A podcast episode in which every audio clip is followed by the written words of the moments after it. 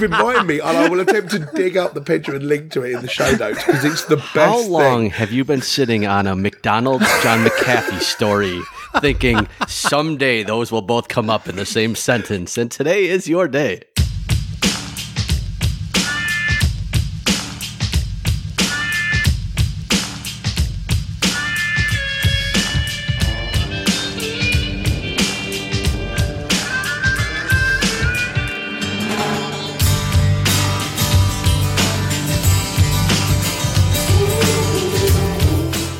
Friends and enemies, welcome listeners to Bad Voltage Series 3, Episode 12. I'm Stuart Langridge, and here are Jono Bacon and Jeremy.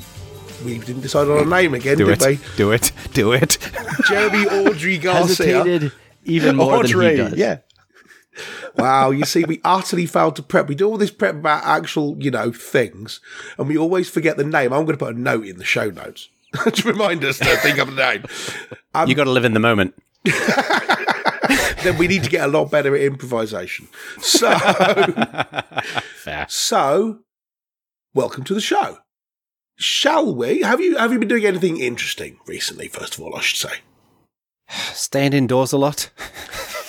that sounds familiar. I have actually ventured out slightly into the world, but only very slightly. so, You know, um, obviously we're all trying to be responsible, and then you know California set on fire, so we were treated to smoke everywhere. And luckily, we've not been uh, personally affected, but there's just a lot of smoke out there, and a lot of people lost their houses, sadly. Yep. But um, I was just starting to get into the potential idea of, you know, being a little bit more like socially distancing, seeing people, and then I discovered yesterday that it looks like this freaking COVID can potentially cause chronic fatigue syndrome.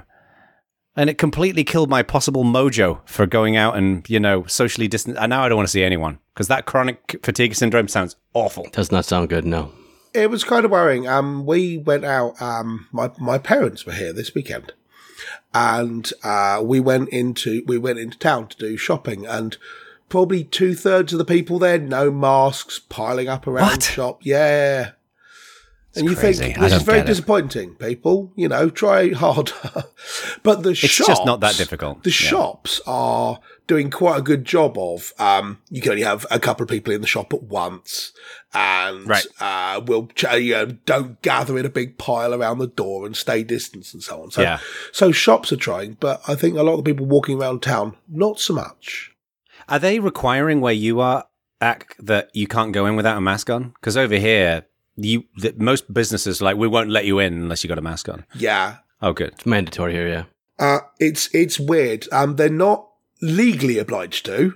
A lot of shops are Right. doing it anyway. But there's also been from things like big supermarkets. So here in the UK, you've got Tesco, Sainsbury's, things like that. Um, what they've told, what those organisations have told their staff is if someone comes in and they refuse to wear a mask, don't challenge them on it. Or say, you know, would you like to put a mask on? But if they say, no, I refuse, I'm not wearing one of your muzzles, don't start a fight, just let them do it.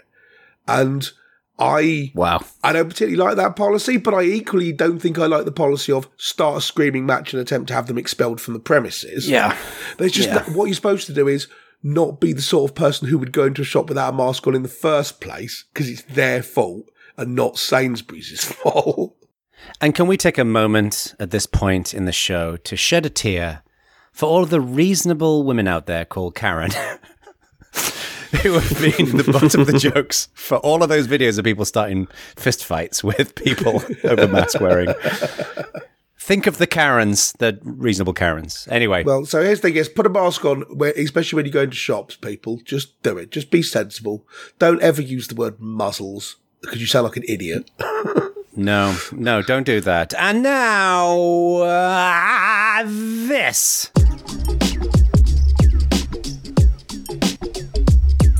All right.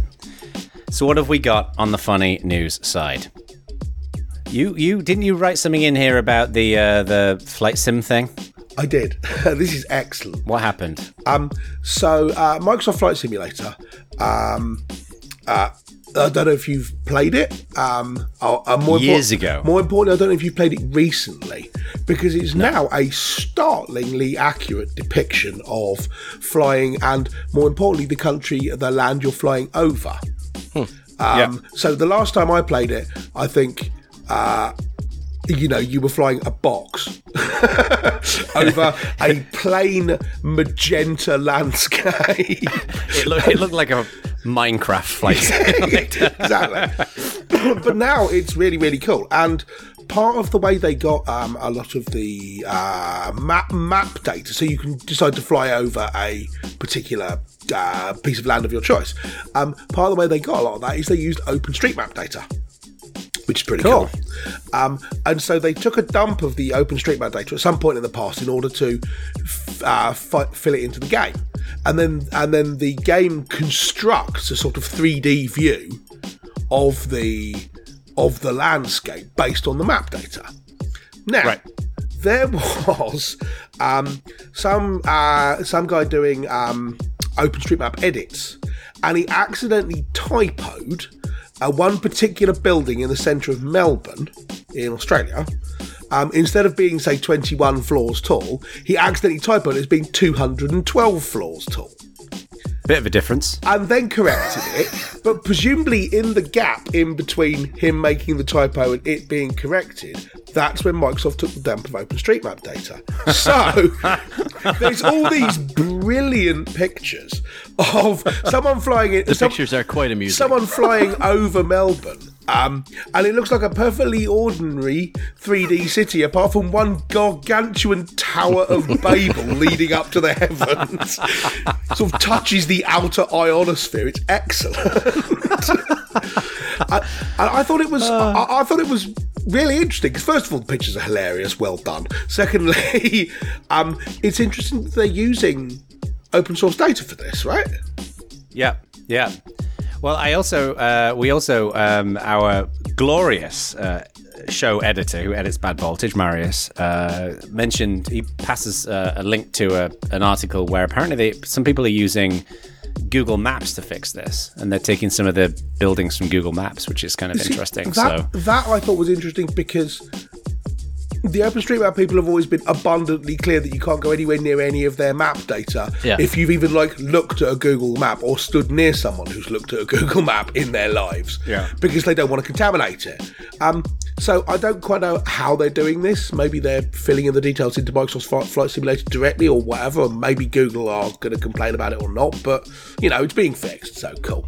One thing, uh, just because we've talked a lot about eggs recently in Bad Voltage, is that in the article that Marius shared with us, uh, it says local hero Sir Leonard Four found Murrayfield Stadium, which apparently is Scotland's egg chasing capital. What is an egg chasing capital? What does that What? mean? Is that no people who roll eggs down? Yeah. So people, Murray, Mur- Murrayfield's the rugby stadium, isn't it? The, uh, the Right, Scottish National yeah. Rugby Stadium. apparently, there's some kind of egg chasing going on there. If you know what that means, listeners, please let us know on Slack because we have no idea what the hell that We means. don't, we All don't know right. what that means. Um, so uh, the next one, um, this is potentially a really serious point, but um, I'm not bringing it up to be serious at all, and we're going to gloss over all the serious implications of it. Um, and just laugh at the concept, which is that the FBI are apparently worried that people are buying all these ring doorbells and then using them to spy on the police. which is which, which is less, you know, um, laugh out loud funny and more like the concept of Schadenfreude given newspaper form. But I'm like, well done, people, keep it up. Also, think about the a- the Amazon package deliverers as well, because I've seen like people just like throw it on the ground and like. I think this is half the point of it. You know, I mean, I know, um, I know people who uh, have been buying um, the ring doorbells. It'd be interesting to see what they're actually like. Have you got one? We used to have one in our previous house, and they work reasonably well. I mean, honestly, the idea of it, I think, is better than the reality for us. Like, we just didn't really need it that much. Like, if someone knocks on the door, you just have a natural intuition to kind of run through and see them. And we didn't have that many axe murderers knocking on our door. I think if you live maybe in a like in an inner city or like a where a place where there's more of a risk of crime, um, then you probably get a lot more use out of it. But where we lived, we didn't really have a lot of people knocking our door in the first place, so we didn't really need it so much. You much. see, I thought the purpose isn't really about meant to be about crime at all. It's meant to be about if you're out and someone comes to the door, you can still talk to them or whatever. I mean, you can do that. I basically never did that. I've never seen anyone do that outside of a commercial. Right. So everyone's just using it to watch for criminals. Okay.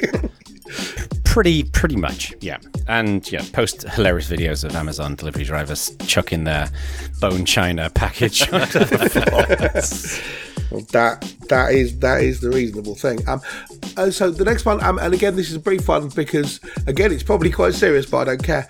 Is that um, there's a, uh city in Japan called Yamato, and they've actually legally banned people from walking down the street while looking at their smartphones, which. I would just like to applaud on behalf of Bad Voltage because it's really annoying. it is really annoying It is. That's not the funny takeaway I took from the article, though. I did not know that Antwerp in Belgium and Washington, D.C. in the U.S. have created quote unquote cell phone lanes for pedestrians to use while on their phones.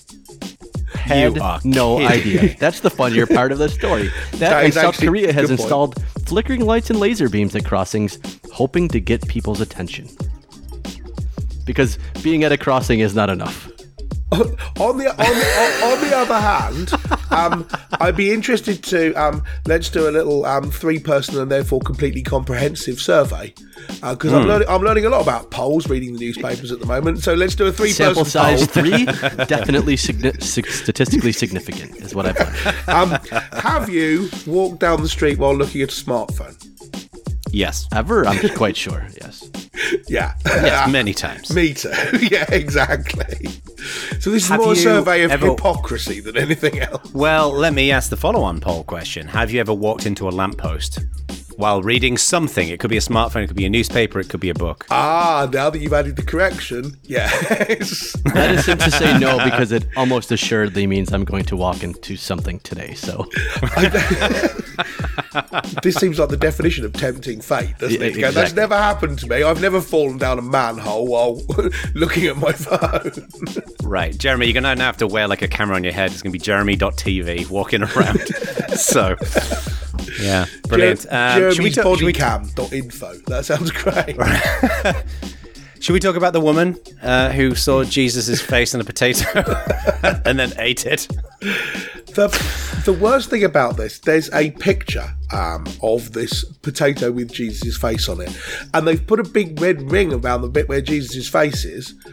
And I can't see it at all. I don't know if it's like one of those magic eye pictures, but about Jesus. But it just looks like a potato to me. So I I- can't.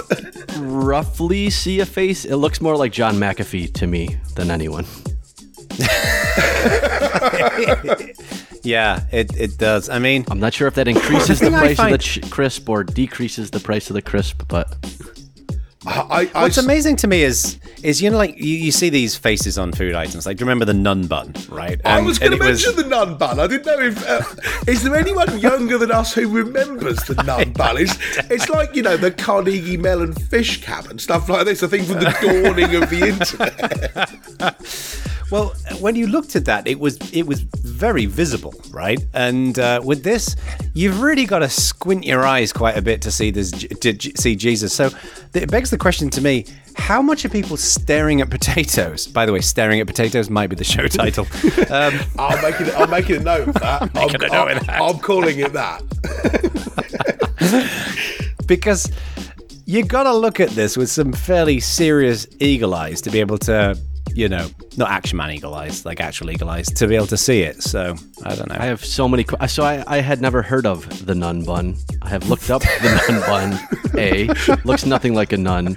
B follow up story. Nine years after the uh, nun bun first became famous, it was stolen. Five thousand dollar reward was offered to no avail. The nun, Really? really? Wow, Yeah. this is like this the is last- like a major the- heist, The, dude. the last line of the article: "You just can't make this stuff up." I wonder what happened to the nun bun. I mean, anything's possible. Did you see that woman who found um, she'd kept a McDonald's burger for 25 years and it had like barely rotted, which says something about what goes into McDonald's food. Here's the thing about an entire meal that costs 99 cents. you should never eat it. You see right there, that's the coastal elitism. Although, um, As a man who has eaten garbage for his entire life, I disagree with that statement. I was going to say, I, I, I feel like Jono is our local expert on this kind of thing. He's like the opposite of a connoisseur when it comes to food. As someone who I once saw ate 27 consecutive meals at Carl's Jr., I, I believe you. I Believe no me, people, that that has a, a detrimental impact on the human digestive system. I, I had no choice. So, um, very briefly before we move on, I would like to show you a John McAfee story, which is not Yes. actually about John McAfee at all. um, I saw, um, you know, McDonald's. Um, after they started getting hassled up, since we talk about McDonald's, it's no full circle, right?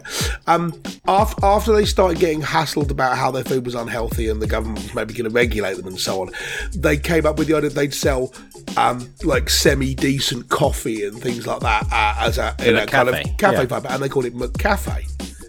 Oh, and I saw someone had a picture of one of their cups with McCafe on it. This is on Twitter. And then underneath they'd written, I bought your product, I still have virus. Remind me, and I will attempt to dig up the picture and link to it in the show notes because it's the best How long thing. have you been sitting on a McDonald's John McAfee story thinking someday those will both come up in the same sentence and today is your day? Literally, every, everything in the world happens in bad voltage sooner or later.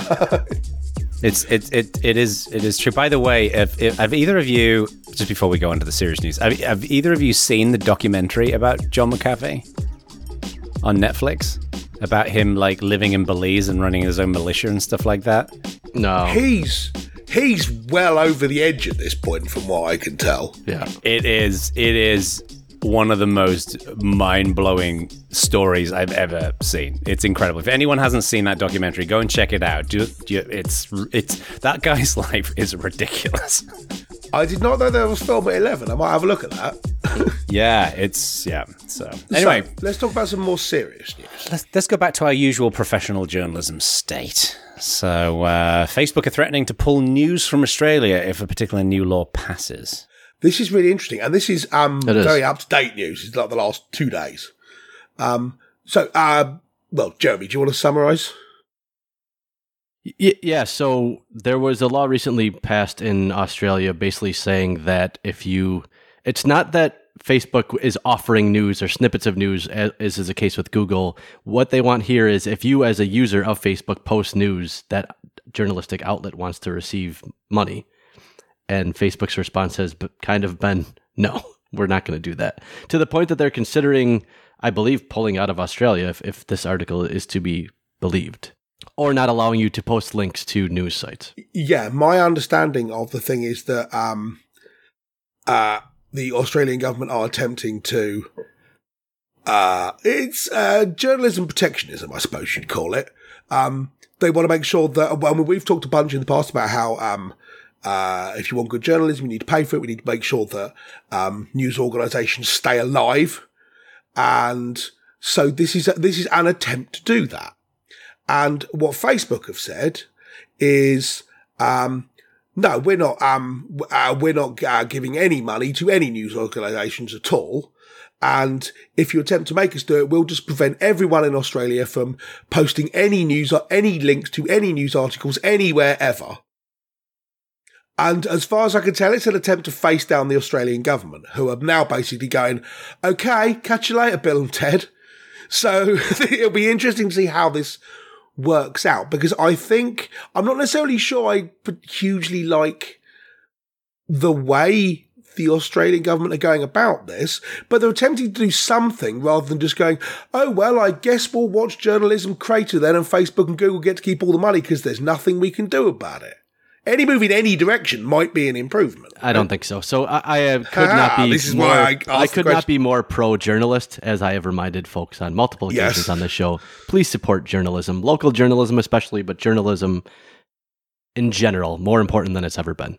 And as someone who pays for quite a few journalistic outlets because I believe in this, and someone who thinks Facebook is a tire fire of garbage, I st- actually agree with Facebook on this one. I think if there are certain cases where if Facebook was curating news and offering facebook.com slash news or whatever in the app, a news section where they were curating news items and taking snippets, they should be paying journalistic out, outlets for that and probably would be a good idea if they did so.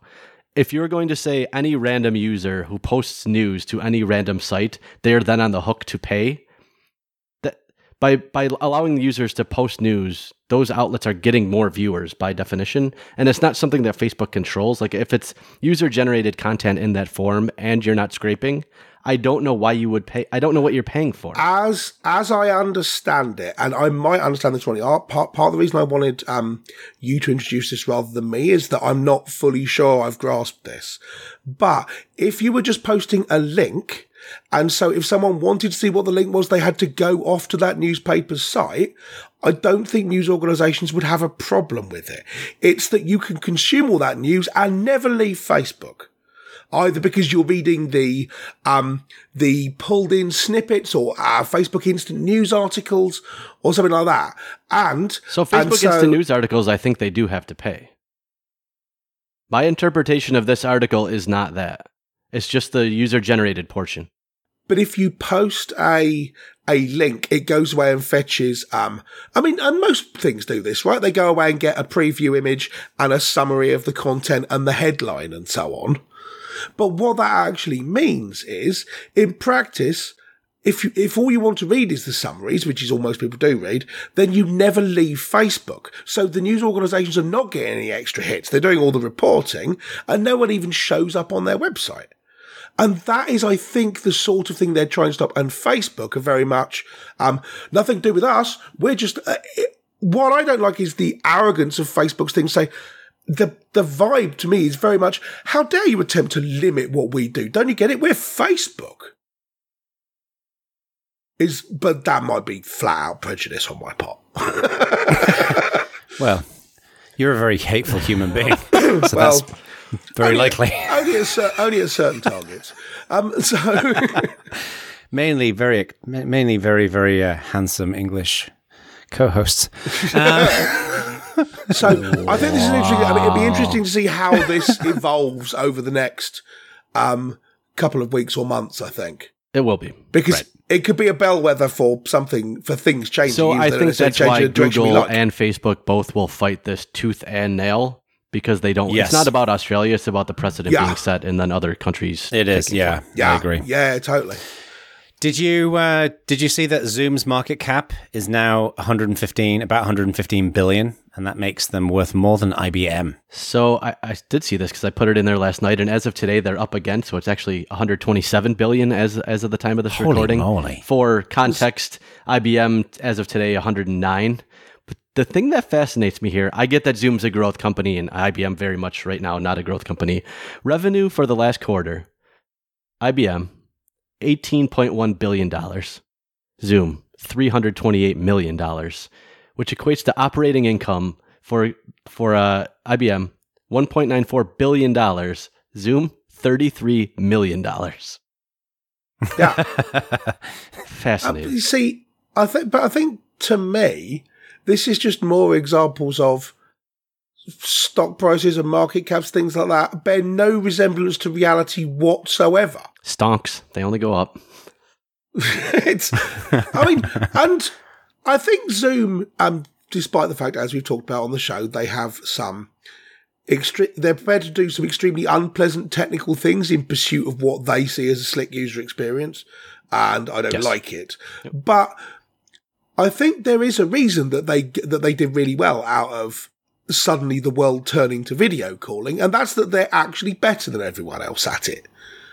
Zoom calls, in my experience, are more reliable, break down less, have more features, are better. So Zoom went down yes. the other day, and it dawned on me that despite all the global pandemic happening and everything happening in Zoom these days, that's the first outage I can remember them having, which for a company of their size and their age, very impressive, honestly. So I think they're doing a great job. 126 billion dollar valuation. Yeah, I mean a little bit rich. And and, and not and not just um, their age and their size, but the fact that they've spun up from being two people in a shed to serving the whole world in the space of six months.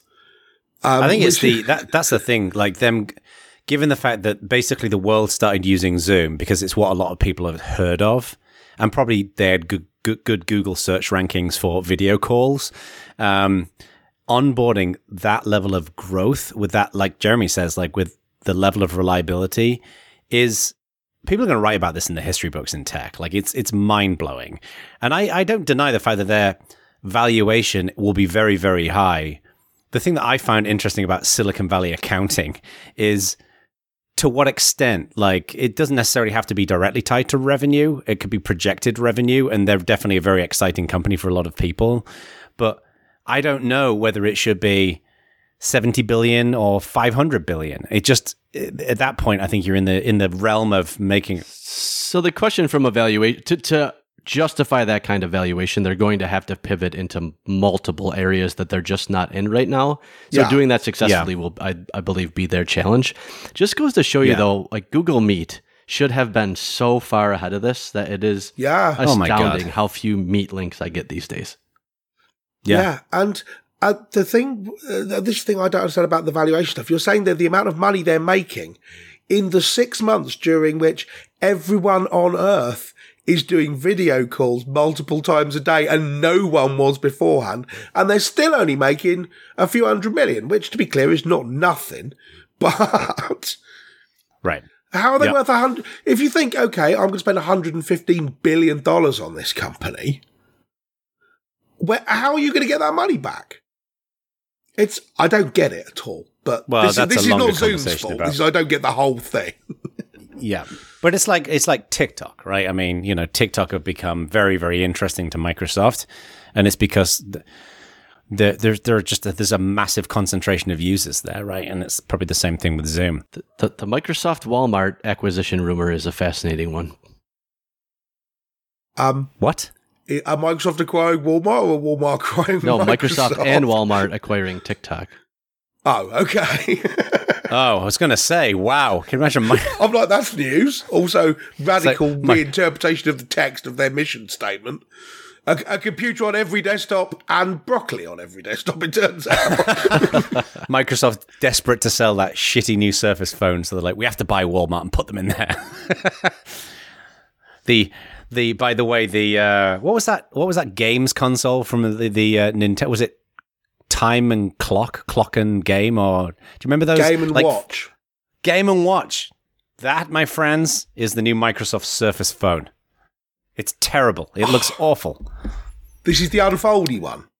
Yeah, It's- massive gap in the middle. Um, Yeah, you, you want to be able to uh, fill in my feelings on this phone without even asking me. It's too small. Could not Uh, believe it. we're we are we're, well. Let's squeeze through the next two in a couple of minutes because we need time for our segment. Um, so Amazon wins FAA approval for, to deliver packages by drone. Yeah, so I put this one in here. The the details were pretty lean, so I don't know exactly what this means. It did not indicate whether it was uh, where they could just carte blanche deliver things or if you still needed line of sight. Those are two way different things. So we'll be curious. Yep. this Yeah. article just came out, so we'll be curious to see the details. I just was more interested in what you both think of drone delivery in the abstract. This this particular item aside.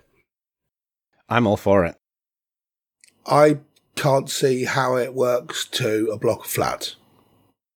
Yeah, I mean, I'm sure it's fine if you've got a massive, great big garden, a massive, great big front garden that a drone can land in. Um, but it's different in the UK anyway. I mean, um, in the US, and I might be wrong here because I'm basically basing this on the 1980s 8-bit game Paperboy, but um, but as far but as far as I can tell, assuming that's anything like the truth, and I've seen things like this in films as well. Um, people in the US are okay with the idea that um, a parcel that's delivered for them just sort of ends up somewhere in your front yard, and that counts as delivery. And that doesn't happen in the UK at all. I, I don't think it happens here either. So where does it? Where does a drone? How does the drone know where to land?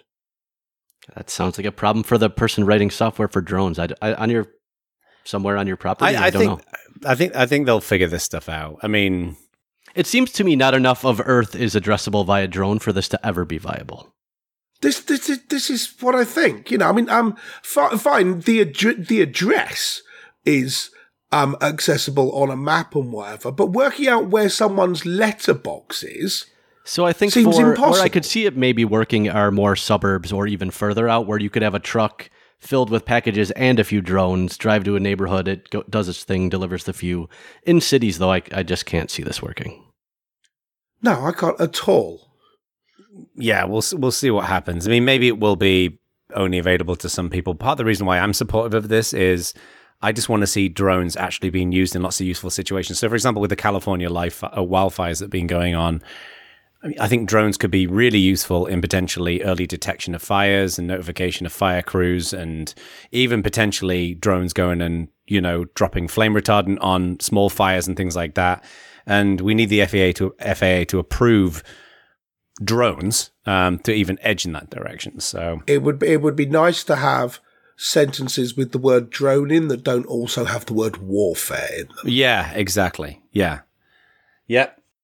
Uh, we haven't really got time for the last one, but why don't we just say it? BMW are making owners pay for features like heated seats via subscription. We all think it's a shit idea. News story is over. Okay.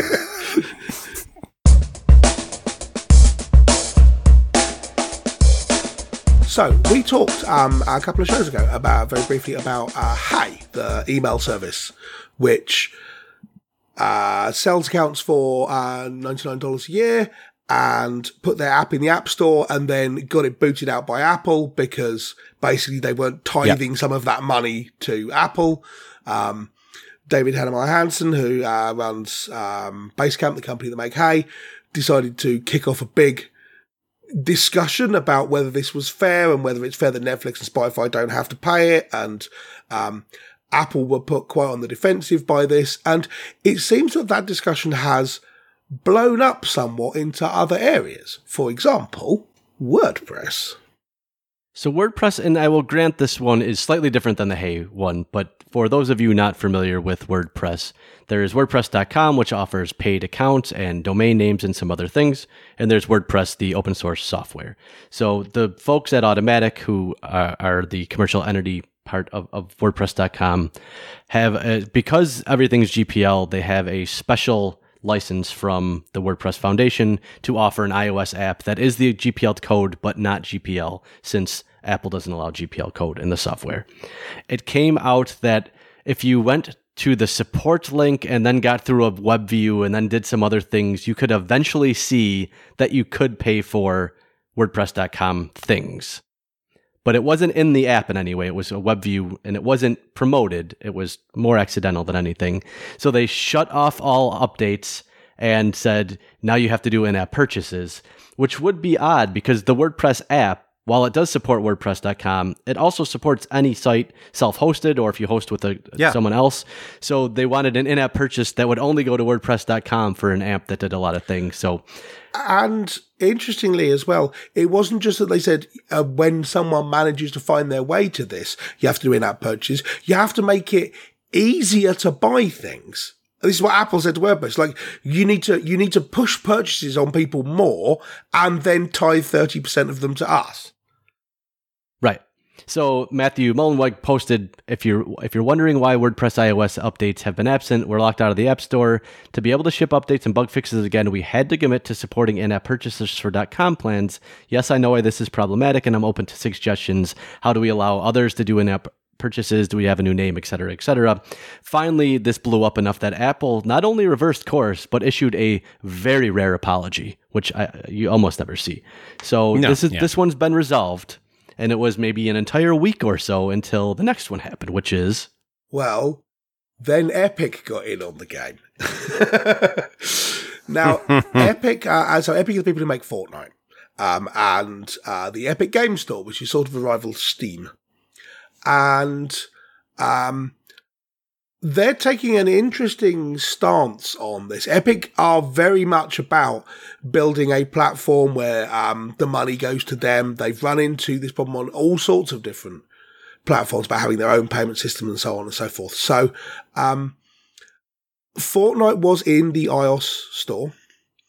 Uh, Apple removed it after the game or offered um, a discount on virtual currency. You could buy virtual currency.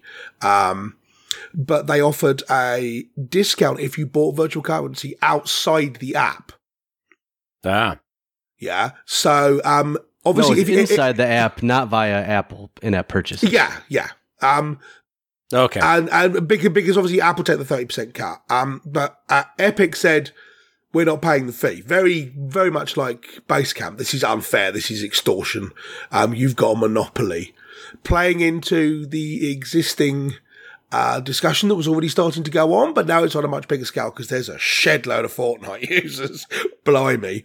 Um, There's one or two. at which point, um, Apple terminated Fortnite's developer account.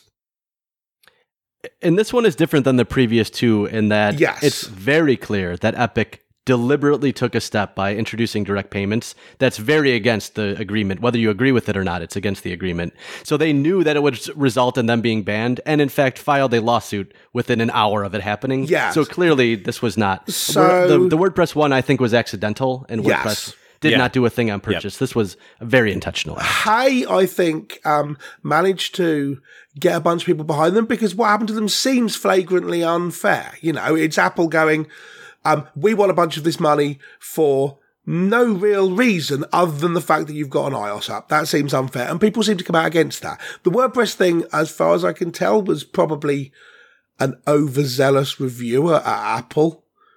Um, But it almost seems Yeah. to me like Yeah. there's a KPI somewhere that is number of people you badgered into in-app purchases. Yeah. which creates some weird incentives. which which is a weird incentive thing. But like this. but exactly as you say, Epic are not victims of this fight. They're deliberately pouring petrol on it.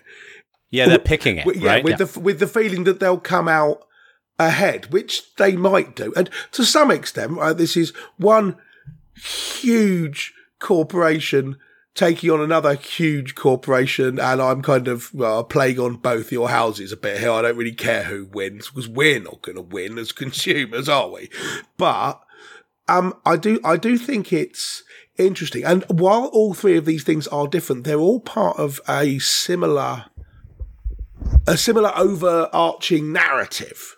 I think Yes. about is it reasonable that app stores should be um, able to charge uh, money on purchases made th- f- with apps you got through them?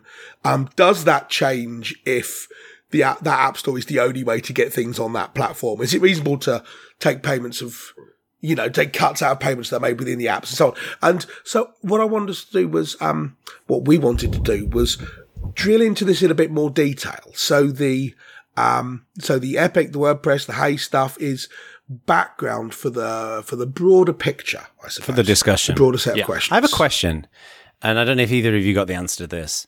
Is do we know why Apple insists on this in-app payments piece? Because on one hand, you could say this is because they want a cut of the of, of of the money that's being made, but another way of looking at it could be they want to reduce the risk of people putting their own potentially fraudulent payment gateways into these apps, and they want to protect the the safety of their users. And um, they would say both that and that it's a much easier payment experience if all payments on the platform go through exactly the same Right. thing. So you've already you've already created your Apple account. So purchases are now just essentially one click, and that makes it super easy. But sorry, they're probably not one click because I'm sure Amazon hold a patent on that. Um, so they're one so they're one touch payments or something. Uh, One and a half click. but So I think Apple. This Yeah. What's interesting to me about the Epic one specifically, but the discussion more broadly, is I think philosophically they both make interesting arguments, and they're each very much colored by the perspective of their respective organizations. I think Apple's going to tell you very much to, to what Axe said. We're focused on our customers and our user experience, and we always are going to prioritize quality and, and security and privacy. So you, when you do an in-app purchase, you know only we're billing you, and your credit card never leaves. And we we Yeah. are vetting all the apps in the app store so that you know that none of them are overtly malicious, et cetera, et cetera, et cetera. But what they're really saying is and what I think it comes down to where your perspective on this lies is is a phone a computer in the sense of a general purpose computer or is it a very specialized thing that you'd want different rules for because if you think it's a computer that aspect is weird because you should be able to do whatever you want with a platform like a computer, which has typically been the case for computing's history. If you view it as a different thing, I think Apple's argument carries a little bit of water in that there's way more phones out there than computers held by way less technical people and way less problems with weird app installations and, and not that there's no malware, but comparatively as a percentage, it's infinitesimal compared to broader computing. Oh, well, especially yeah. if you take Windows. I, I think it's the disingenuous nature of it that annoys, well, me and a whole bunch of other people. That exactly as you say, Jeremy, that um, the Apple line is very much we're all about the user experience, we're all about consistency on the platform. The fact that anytime anyone spends a dollar while while standing within a hundred yards of an iPhone, we get thirty cents of that is some kind of cosmic coincidence, which is terribly convenient for us, but it's definitely not the point. And you're like, uh, it feels very much like what you're doing is saying this happened on an iPhone and it involved money, therefore we get some of the money. But is it is it I'm not sure if the comparison between phone and computer is the right one. I think it's more about the role of a an ecosystem, right? So for example, Blockbuster Video would not just stock anything. They they they they would determine what they wanted in their stores, right? Um, you know, if they like most blockbuster videos that I've ever been into, for example, didn't stock hardcore pornography, right? And they'd make a determin- determination about what they put into their ecosystem, and part of it's probably going to be driven by profits, and part of it's going to be for the protection of their customers, right? Um, brief a brief aside here for our younger listeners. In the olden days, if you wanted to watch a film, you had to put your shoes on, walk down to the town, hand someone some money, at which point they would hand you a video cassette. You'd take it home and watch it, and then you'd have to walk it back to the shop once you'd finished with it. It's not like that now. where where I don't know if the comparison to a computer makes sense is that uh, and I think you make an interesting point, Jeremy, but like the internet is just a general, it's a free for all, right? It's the Wild West. Whereas I think we're comparing that to a curated ecosystem. And Apple have, have been very clear that this is a curated ecosystem, that not everything necessarily gets to go in there. Isn't this just an ex- playing devil's advocate? Isn't this just an extension of that? First of all, don't play devil's advocate. The devil has enough advocates. Look out of the window. But wow. but more importantly, wow, um, that was a salient and very telling. Um, I think little comment there. The key word you used there is ecosystem, and the question is, if you put the effort into building an ecosystem, how much are you entitled to? Um, the profit generated within that ecosystem. Um, so the the phone versus computer thing, people tend to compare it to sort of appliances. You know, if uh, if money happens on my set top box, then that's obviously accruing to the company who sold it to me. But that line gets blurred an awful lot when other people are allowed to build apps for that platform.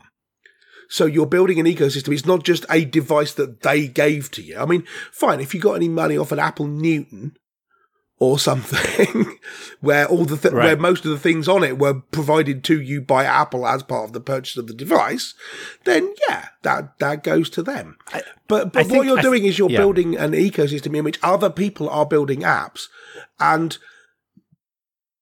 the the justification for Apple deserving thirty percent of every penny I make by putting my app on their platform is that they brought the platform to people in the first place.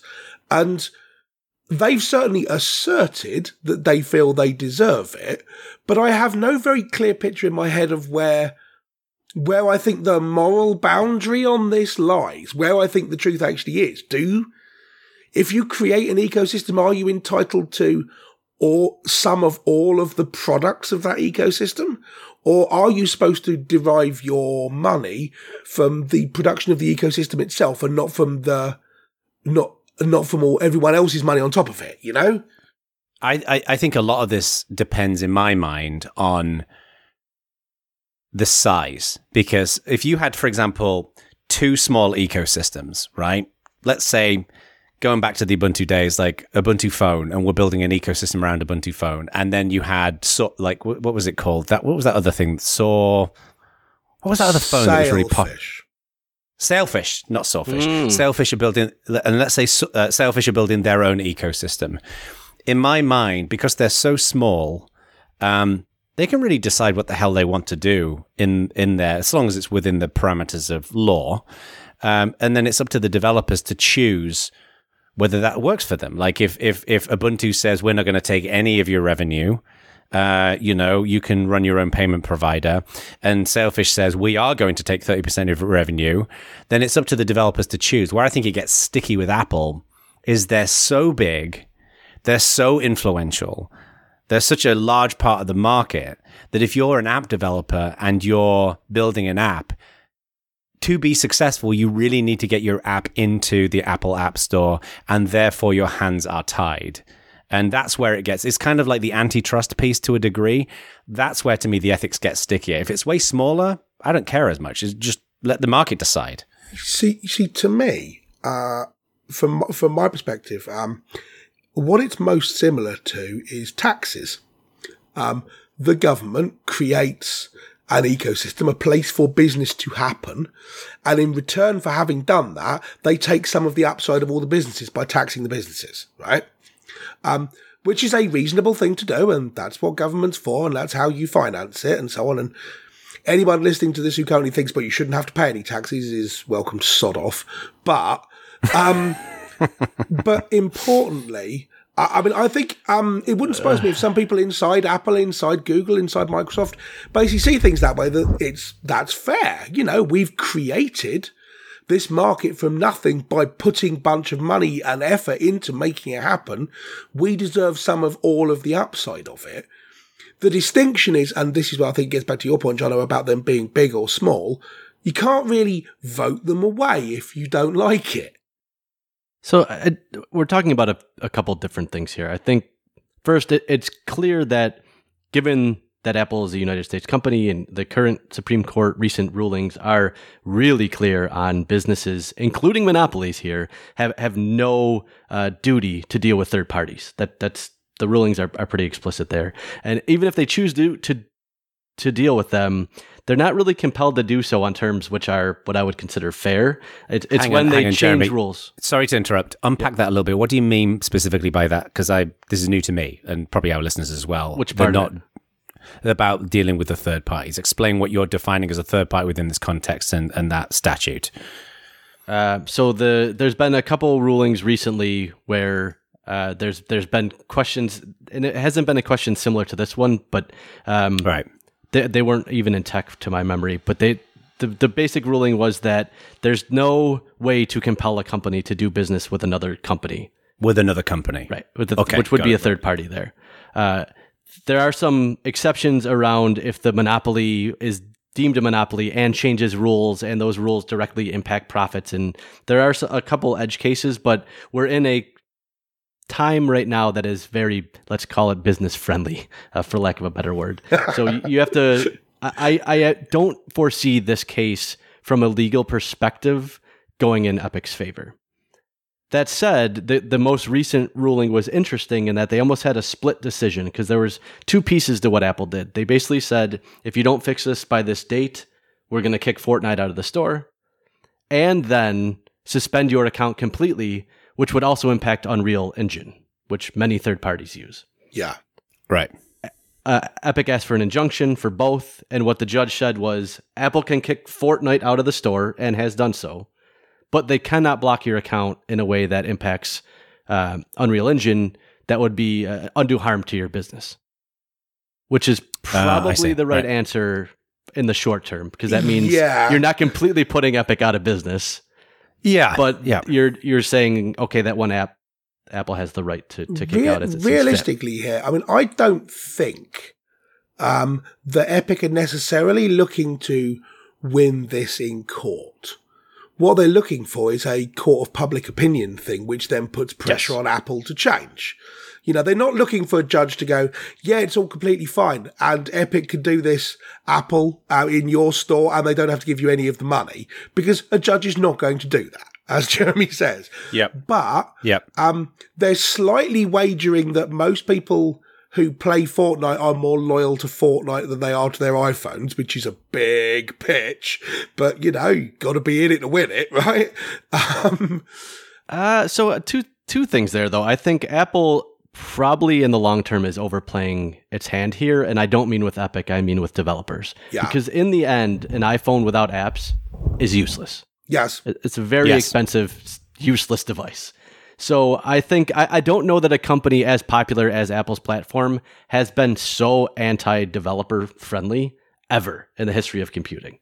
Like they're really setting the bar here in a way that Microsoft was very antagonistic to partners and to competitors, certainly. I would say predatory even. They were always very friendly with developers. Uh, well, Yeah. well, but this is not a new Apple thing. You know, I mean, um, I think it is. Don't forget there was a time where Apple really courted developers because they had to, and I think that comes back to why Apple is doing this now. I think Apple had to go to Adobe back in the day and almost beg for them to support the platform in a way that kept Apple in business. And they will never forget that and never give up control again. I think this about Apple is not about consumers. It's not about anything. It's not about profitability, even. It's about control. And they lost control once and they don't ever want to lose control again. And until you see the senior people from Apple gone, I think the fear of losing control dictates every decision that they make at the high level. I, I, I would I would certainly agree with that. I just think that um, it's not all been happiness and light developing on Apple platforms. I mean, there were times where um, you could get away with making small apps, but if you made a big app, what happened would Apple would just copy it and put you out of business the next day. I mean, they created Claris and then undercut them. It's you know So I, I think they've been unfriendly to developers for a long time, to your point. Yes. Yeah, yeah, but uh, but but I completely agree with you. It's about control. What's interesting is Google have done the same thing here with um uh Fortnite. Right, kicked out of the store for not paying for not um tithing payments to Google. What's the difference between um Android and iOS is that you can sideload apps on Android. Now, um, Android goes out of its way to say this is quite dangerous and you shouldn't do it and blah, blah, blah, but you can do it. And that's a reasonable hatch for Epic to step through to say, if you want Fortnite, go and get it from the Epic Android game store and sideload it. Or sideload the, uh, what they actually want to do is sideload the, ep- you know, Yeah, but what proportion an of their audience store. are actually going to do that? Well, bear in mind that, um, guessing it's like 5% of their audience will sideload I- apps. but are you sure about that? I mean, we're talking about people Yes. who play Fortnite, so they're slightly tech savvy. Not a lot, because gamers are normal people. Why? Why what? A lot of kids play Fortnite. They're going to not, They're Yeah. to have any idea of how to I sideload apps. utterly, utterly a lot of seven-year-olds disagree with play you. it. Utterly disagree with you. Especially since it's not like they have to do it by Googling around for a forum where they can download the APK. The Fortnite website will say in explicit detail, do this, then do this, then do this, then you've got If you Fortnite. think that if you think that, that so many people are comfortable with sideloading apps, why aren't more games and applications available? Like I, whenever I've gone to any website and people and, and it shows you how to install an app on a phone, they never talk about sideloading and the, apps. and the reason why is, isn't that more popular? I certainly agree with you that it's more difficult to sideload apps than it is just go and find them in the Play Store. But everyone else has not been prepared to say we're going to take that hit in order to maintain control ourselves. And Epic are prepared to do that. Right, but uh, this is where I think it's a like you said, a battle of public opinion. What I'm saying is, Yes. What I'm saying is, if you think that sideloading apps is as simple and the audience are as open to it as you say they are, what like we don't have any numbers on this, obviously, but I would have thought that if it is that simple and people are very comfortable with doing it, then you would see it as a common installation option for people. I've, I I think it's I think it's midway midway in between the two. You will certainly lose a bunch of people by talking people through sideloading. Yes, I agree with you. Completely. I would agree with John, although it's not some people, it's the majority of people. I I think it's like eighty percent of people will not. I don't know if I'd go apps. with They that wouldn't high, but I, to- I'll, I'll go with majority for sure. I First, don't, like, I as- as a don't know that it is. I think, I, I mean, I, I have no statistics on this, and I have looked into it a little bit, and I don't even know how you'd find statistics on this. Right? I don't. Think, Yeah, I don't I think mean- it's something that's trackable. Yeah. Um. Yeah, But I think the only data we can possibly have is how common it, how how publicized is it in the market. But you can absolutely imagine, for example, public demand um, pushing on Google um, at first and then Apple later to make it easier to maybe sideload apps from known providers, for example. I mean, to give you another example, Amazon did this, right? They wanted you to um, sideload the Amazon App Store or on Amazon specific devices Um, It you just had- came with the App Store. You had it just came with the Amazon App Store, which had like three apps in it. So people, are, I mean, and Amazon have largely gone, "Wow, that didn't work" because it didn't. Um, but I Yeah. think with pressure on this, you can you can certainly imagine there being a distinction between sideloading some random APK that you've downloaded off of XDA forums and sideloading a known game from a known publisher with known signatures.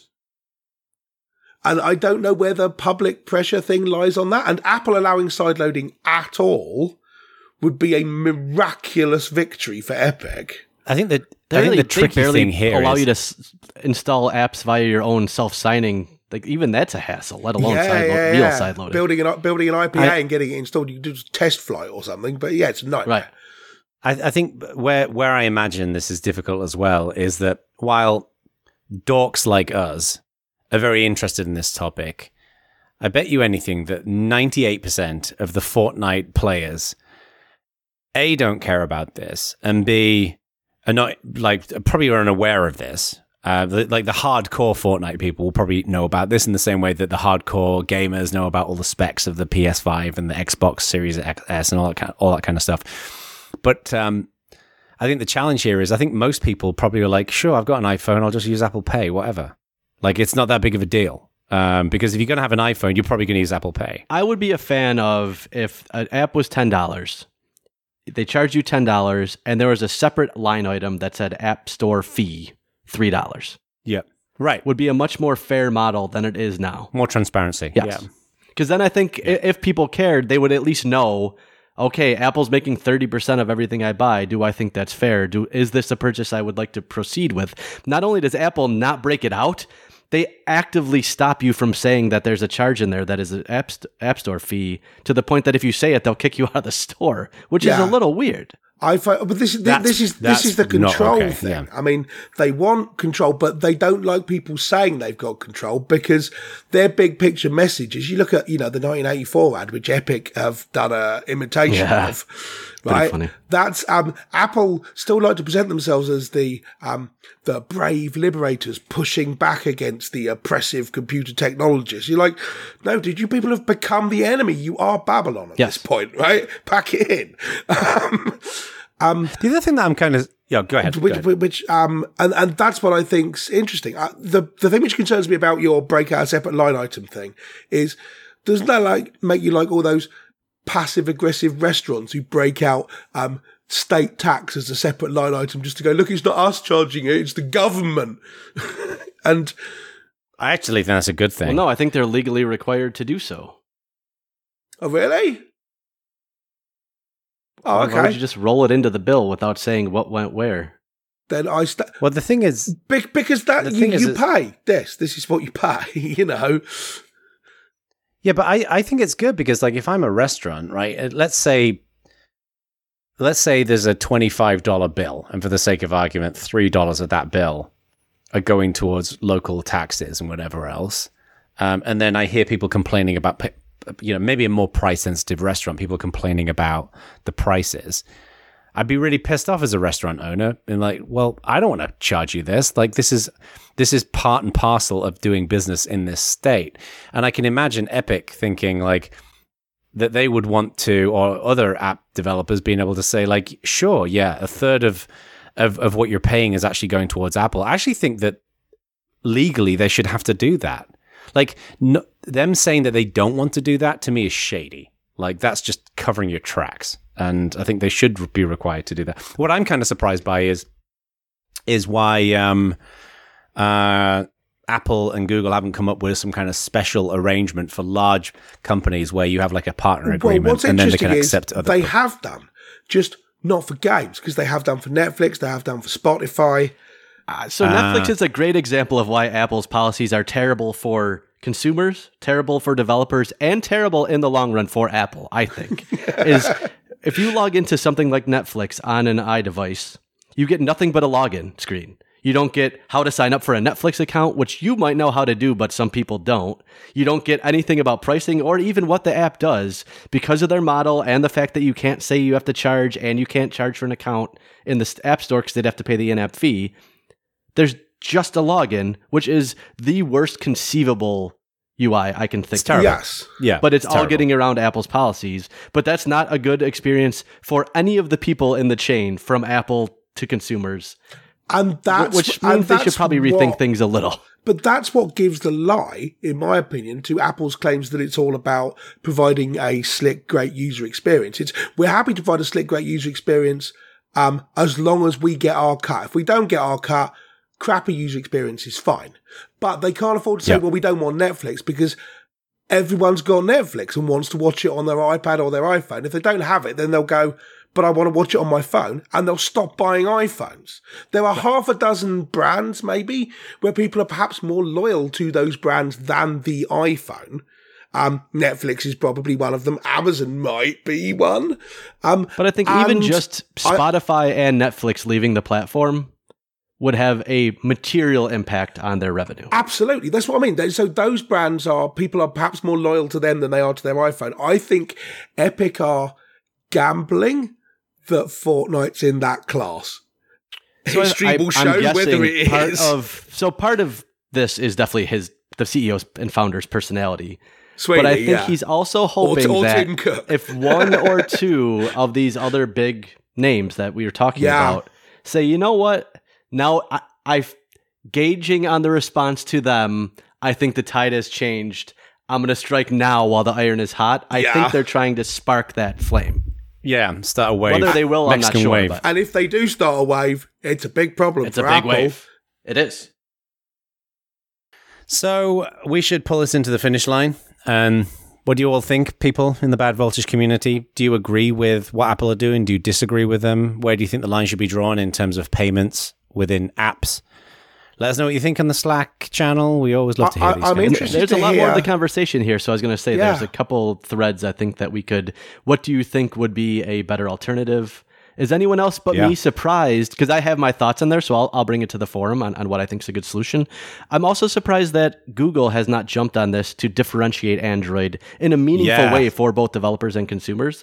But they're just like, yep, Apple charges 30%. We're going to do the exact same thing, which strikes me as, as odd given the position they're in. And as Joey says, I'm very interested in hearing not just I think this is unfair that Apple are doing this because basically no one thinks it's fair and a good idea. What I'm interested in hearing is what a better alternative would be yes. that still keeps everyone paid and still keeps every business going. Um, Yep. but is Indeed. but fulfills our desires for fairness. Alrighty. Well, thank you everybody for listening. It was great to have you here. Um, and I guess we'll see everyone on the other side.